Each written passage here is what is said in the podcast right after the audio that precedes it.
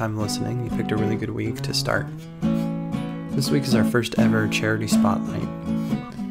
Our main focus here at Beautiful Mistakes is art and the art process, but of course, we're also trying to raise money to fund those arts and those artists in particular in any way we can. It's been my experience that there are, you know, a world of charities out there that you know, are working, toiling really hard to help people out. If you've never heard of them before, you can't uh, you can't join in and take up the effort with them. So I wanted to include you know uh, features of those charities that I've found out about that I'd like other people to know about. So today we're spotlighting New York City's Coalition for the Homeless. Um, luckily for us, my good friend Marissa Butler happens to work for them, so I spoke to her about their efforts. Hello? Hello, Marissa. Hey, Travis? What's up? Hey, what's up? Marissa, go ahead and uh, tell us what what is Coalition for the Homeless? What's their mission? Kind of give us the rundown.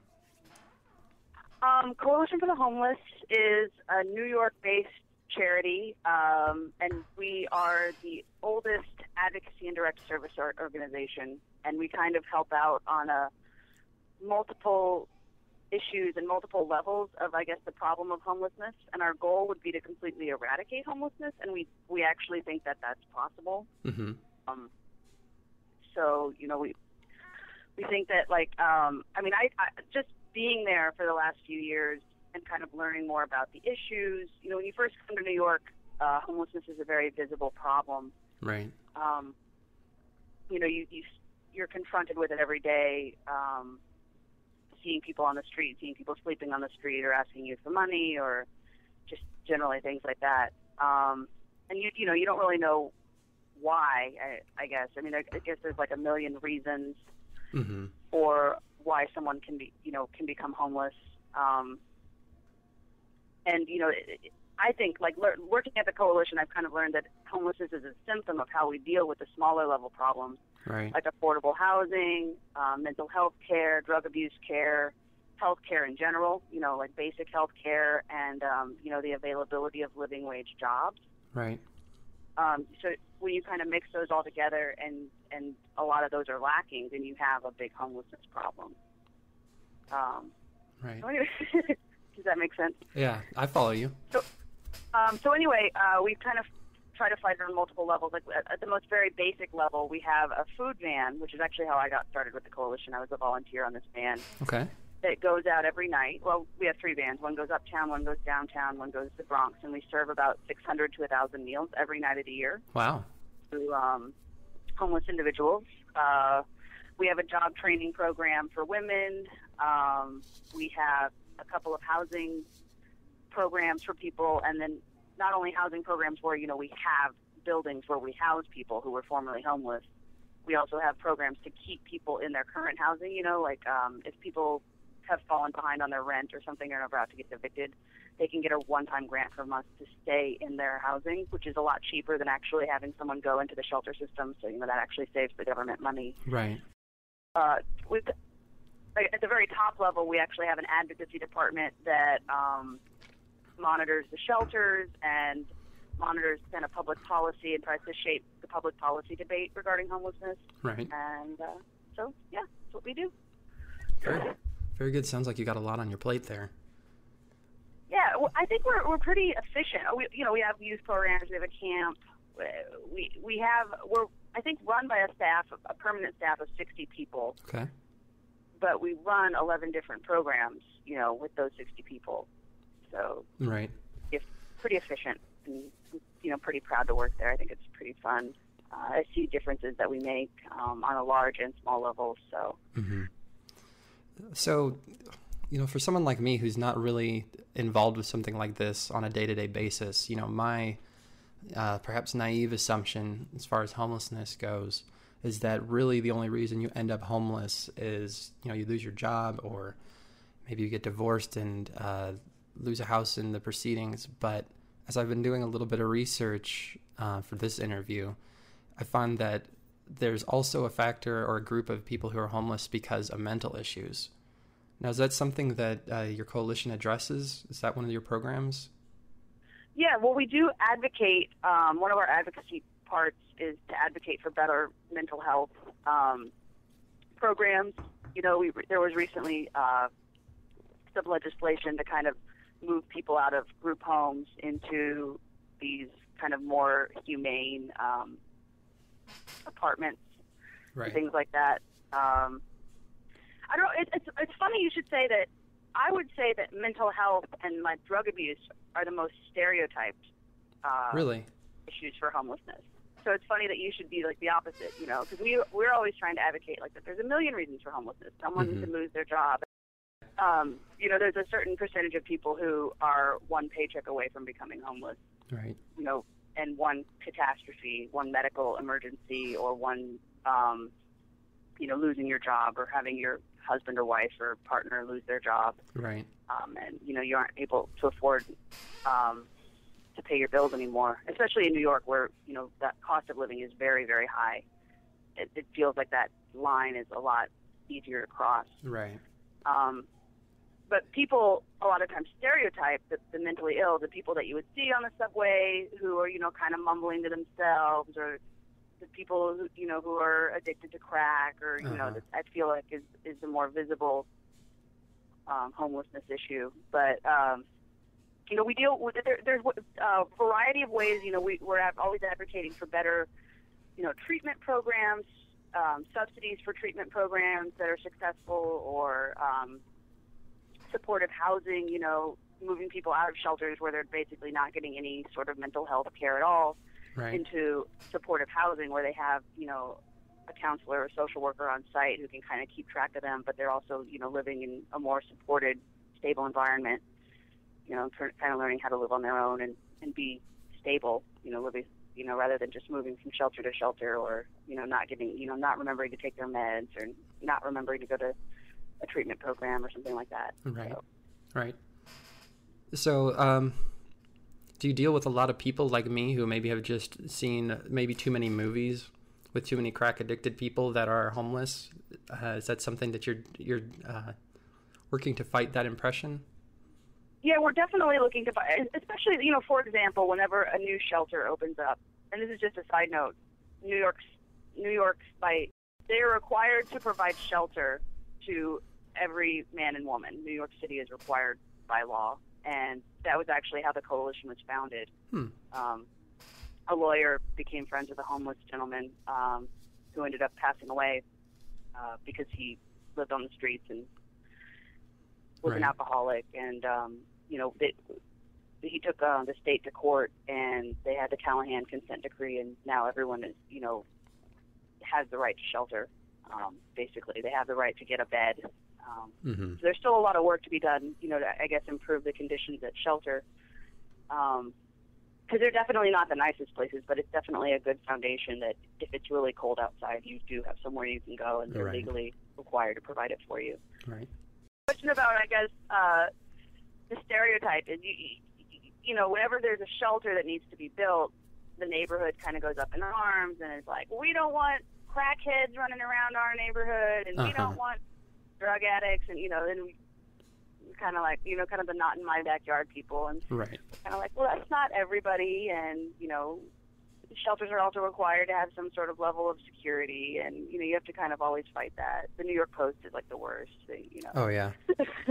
Well, it seems like kind of an odd argument to say, you know, I don't want people to have shelter behind my house, but I'm okay with them laying on the street or begging for money somewhere else.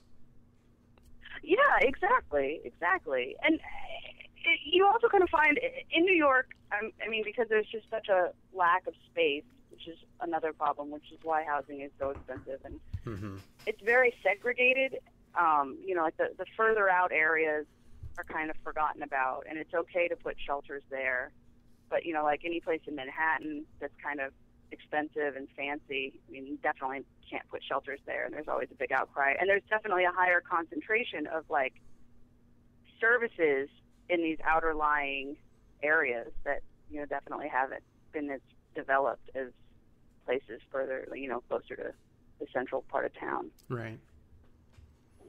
Okay, so can you t- talk to me at all about the unique challenges that uh, the city itself presents while you're trying to face this issue? Um, I mean, I guess I guess just again, you know, it, it is such a prevalent, like it's such an in-your-face problem that everybody knows about it. Uh huh. Um, and I guess the, the unique challenge would be because there's a lack of, you know, affordable housing. It's really hard because we have little to no help from the state and the city to actually get transition people from shelter into permanent housing. Right.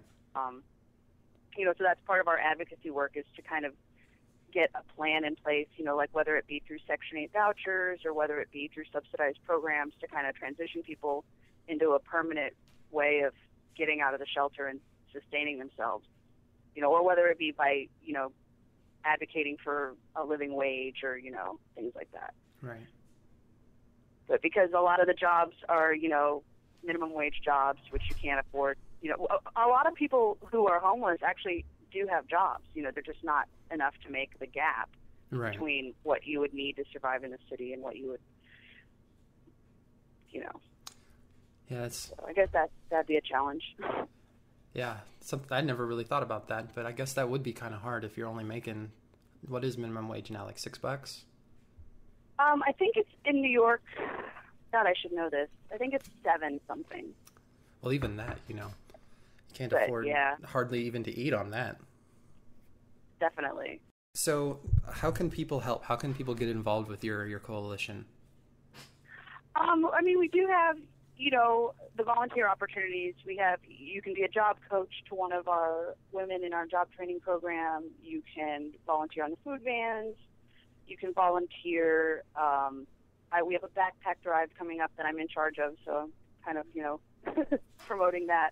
Yeah. Um, you can come help us stuff backpacks.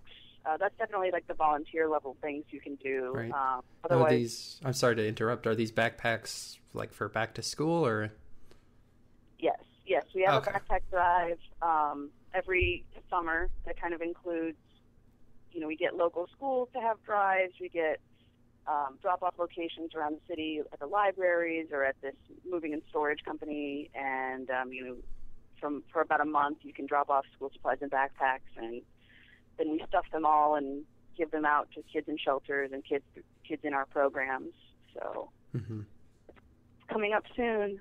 Project Back to School. Great program. Yeah.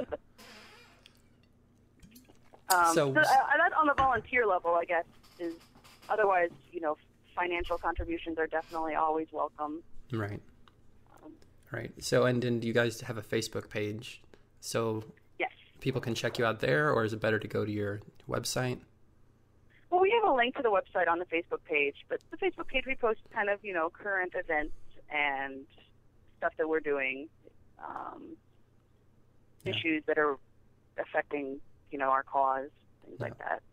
Okay. Yeah, and we'll put a link um, to the coalition's Facebook page on our site when this pub- podcast comes out. But if someone's listening to this maybe later on, what's the address? Uh, coalitionforthehomeless.org. Very cool. So, uh, this might be a little bit out of scope of our conversation, but what if you're someone like me who doesn't live in New York City, uh, but still wants to help kind of take on this this issue of homelessness? Any advice of how you might get, you know, connected with a similar charity in you know your home location or? Yeah, I, the National Coalition for the Homeless, um, which is kind of, I think they're based in Washington, D.C., um, but I always kind of use their resources when people email us because Coalition for the Homeless is such a a general name. You don't real, some people don't know it's based in New York, so we get a lot of questions. Right. Uh, you know, like, oh, I live in Colorado. What can I do? Um, but National Coalition for the Homeless has a great list of Right. other homeless organizations in Right. your state um, that you can help out with. So, Very and cool. and everyone is different. Every, you know, K- Kansas City has a homeless problem. Uh, Sorry, I'm from Kansas City, so I always use them as an example. Their their homeless problem is very different from New York, but they definitely have one, and they have Mhm. different ways of dealing with it. And so their their organizations would definitely um, probably need different things, but could probably al- also use help. Um, Right. Very cool. All right. Well, thanks again for uh, for joining me for the first charity spotlight. well, thank you so much for uh, having me. Okay, well, that's it for this week. uh, though Marissa will be back again, joining us on a future podcast to talk about her artwork and her life in New York City. Um, if you work with a charity or you know of a charity that you would like to see in an upcoming charity spotlight, uh, get in touch with us. We'd love to talk to them. Uh, you can um, hit us on our Facebook page or send us an email at podcast singular p o d c a s t at beautifulmistakes.com and we'll get in touch. Next week, our go-to guy, Chris Ham, will have a reading or two for you guys to enjoy. So look forward to that. Till then, cheers.